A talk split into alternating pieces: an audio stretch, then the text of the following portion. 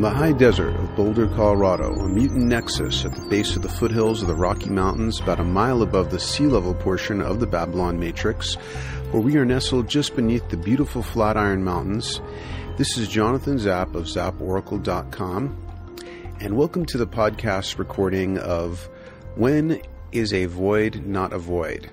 Enter, Enter the Void, a sort of review of Enter the Void. And this is uh, February 8th of 2011, and I wrote this about a day ago.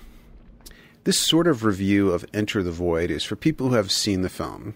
If you haven't seen the film, do it right. Blu-ray, surround sound, 32-inch minimum size 1080p screen, nighttime, fairly empty stomach, and whatever else you would do to prepare yourself for a life-changing vision that will be both eerily beautiful and traumatic.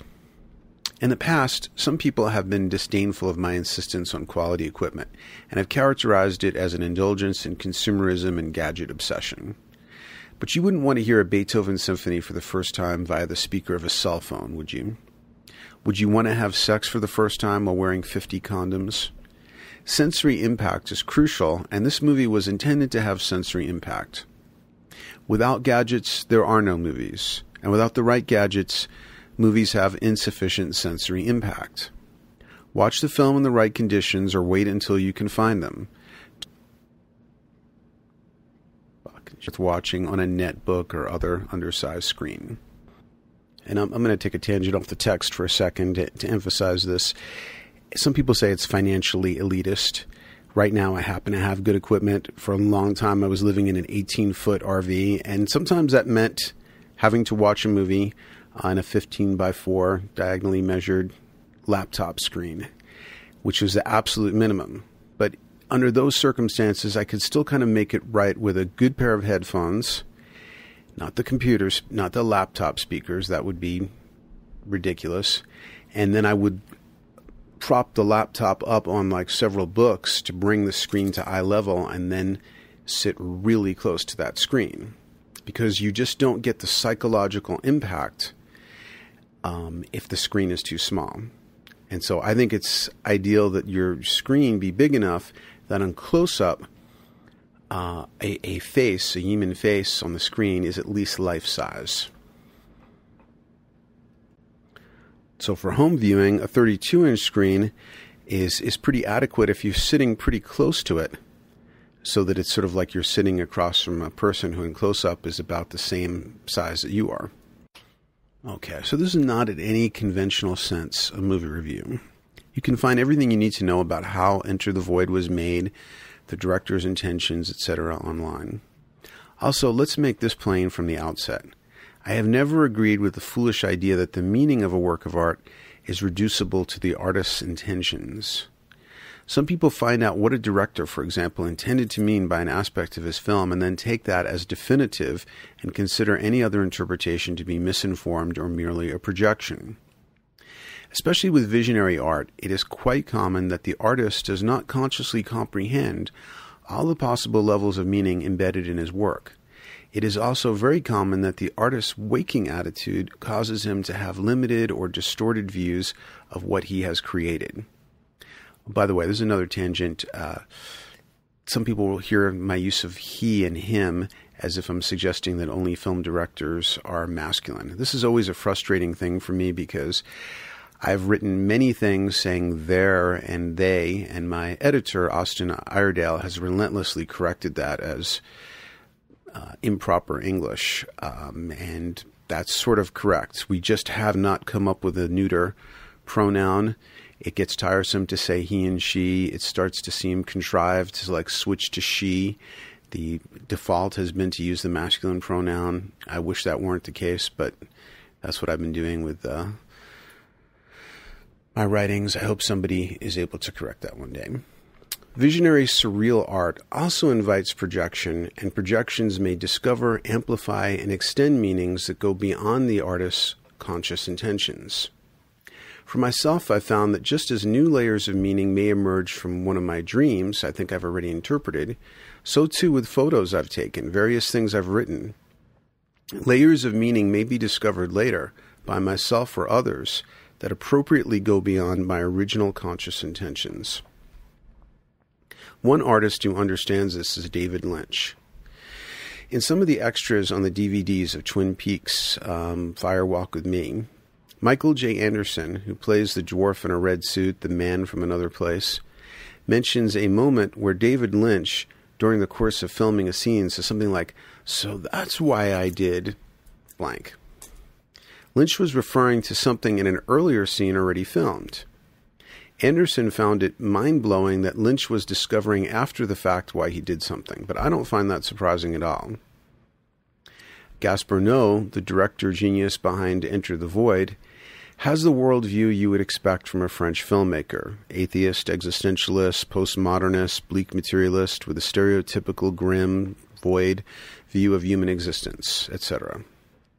Inevitably, his conscious view of his film has to work within the box of that silly, archaic, depressive Weltanschauung.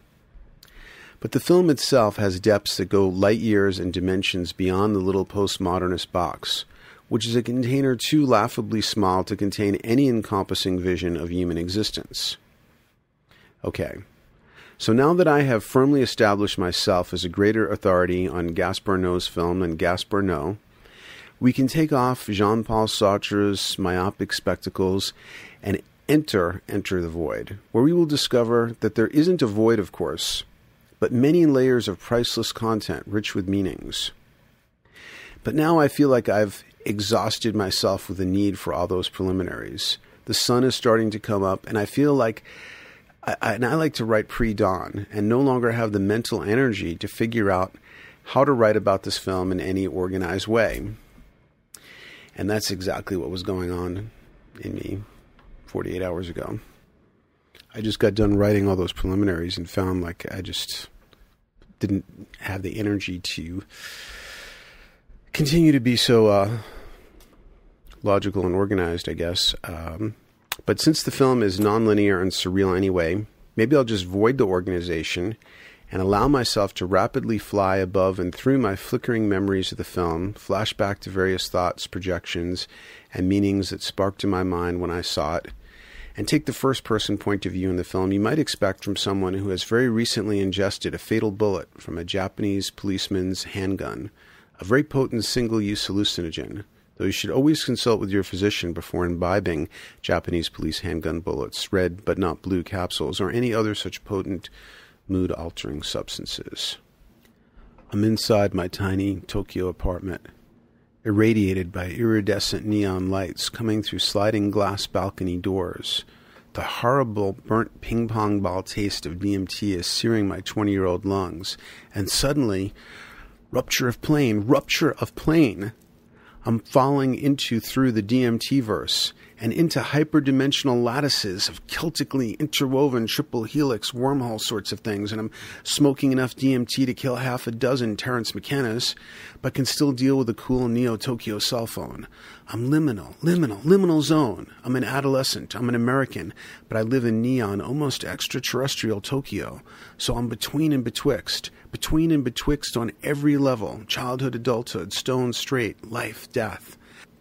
I'm phasing in and out of the DMT verse and the Oedipal tragedy I'm playing out with my fellow mammals.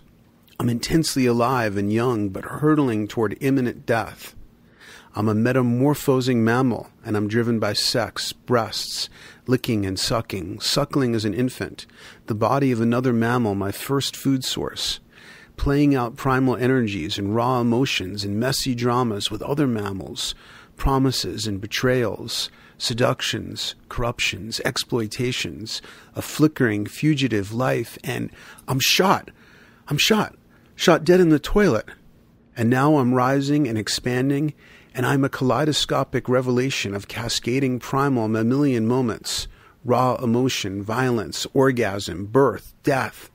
And now I can go anywhere and see into any facet of the traumatic, eerily beautiful phantasmagoria of my mammalian incarnation and all the mammalian timelines extending off of it, and I see the primal energies exchanged between mammals. I see that casual sex was a complete delusion because it is a merging of primal essential energies, and what seemed casual is interwoven with tragic magic and death. I was an Oedipal mammalian boy looking for mama's breast seeking to return to the womb through DMT and mammalian sex tragedy. And wherever I see far from equilibrium dissipative structures, like the gas jets in Victor's apartment, or a vortex of water spiraling down a drain, I am drawn in, pulled toward all such dynamic structures. They are like irresistible orifices that my Oedipal mammalian passions are drawn to with savage magnetism because they are microcosms of what I am, what any mammal or disembodied spirit is for we are all far from equilibrium dissipative structures. And these far from equilibrium dissipative orifices are portals, portals through death and the DMT verse. And I'm seeing that everything is inside, inside. And the deeper in you go, the bigger it gets. And everything I thought I saw when I was a foolish living mammal was a neurological construct. And there is no single reference reality. There is a kaleidoscopic cascade of myriad realities. And in one of them, this weird French guy is making a movie about me. But why the fuck is he talking about a void? There's no void. There is an explosion of content, more than I could ever have imagined when I was Oedipal mammal boy. And these dramas and tragedies I sleepwalked through, there was so much at stake, so much more meaning and feeling than I ever realized.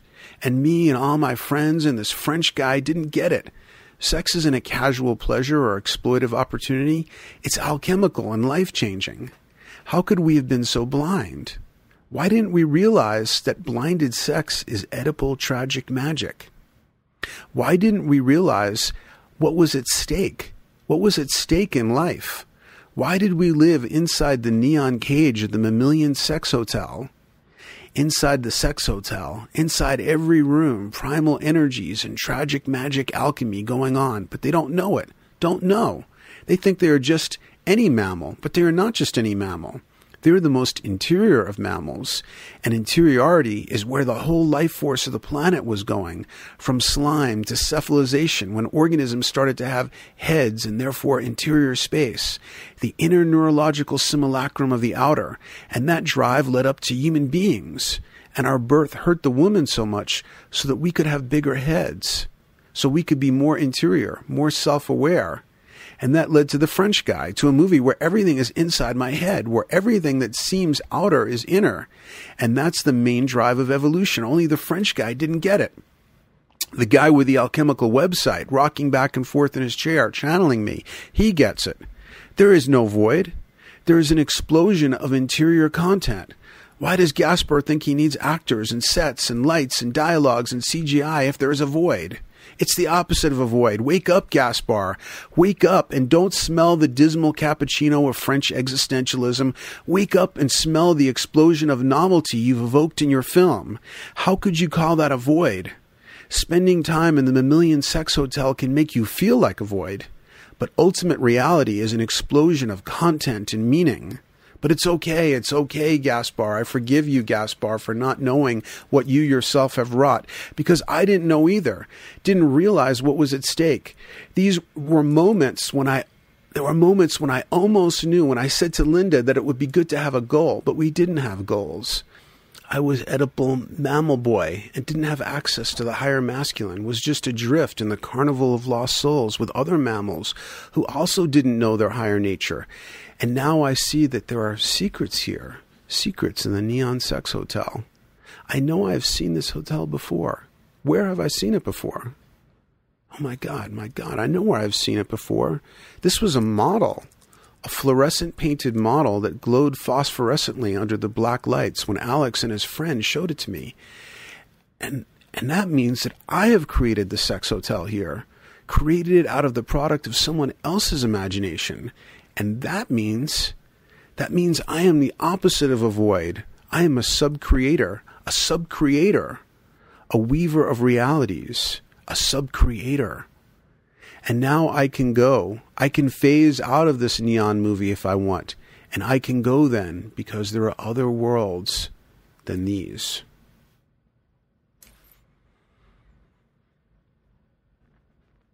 My interest in writing about the psyche leaving the body at death didn't begin with picking on Gaspar Noé. I wrote two such pieces 25 years ago. One, a brief experimental piece I wrote while I was in the NYU graduate creative writing program. and that's called Corridor. These are linked on the site, and I'm going to do podcasts of them as well. The other one, Johnny, is much more Enter the Void like in that it is a montage of flashbacks experienced by a fatally wounded inner city kid. It was also written in the 80s when I knew a lot about that subject as I was teaching in the South Bronx. This place and time was ground zero for the hip hop explosion. Grandmaster Flash came from my high school, and I was especially close to some of the more talented graffiti writers. I knew Keith Haring, and the Fun Gallery was right across the street from where I lived in the East Village, so I was able to help some of them, uh, some get their work shown, some of the young graffiti writers I knew, in other words. This story was published in, in Longshot, a literary journal edited by my friend and fellow teacher in the South Bronx, Danny Schott. Allen Ginsberg, who lived a block away in the East Village, was a contributor. He has a poem on the conduct of the world seeking beauty against government in the very issue that Johnny was in, Volume 6. Finally, I borrowed the phrase tragic magic from my friend Rob Brezsny, who has written the definitive counterpole to the stagnant only dark is good postmodernist view. And that review is also linked at the bottom of the article. And pronoia is the antidote for paranoia, how the whole world is conspiring to shower you with blessings. And you can read my review of that, which is called Is the World Spiraling Toward Eucatastrophe, or is that just my pronoia? And the link is on the bottom of the page. Thank you for joining me for this podcast. This is Jonathan Zapp of zapporacle.com signing off.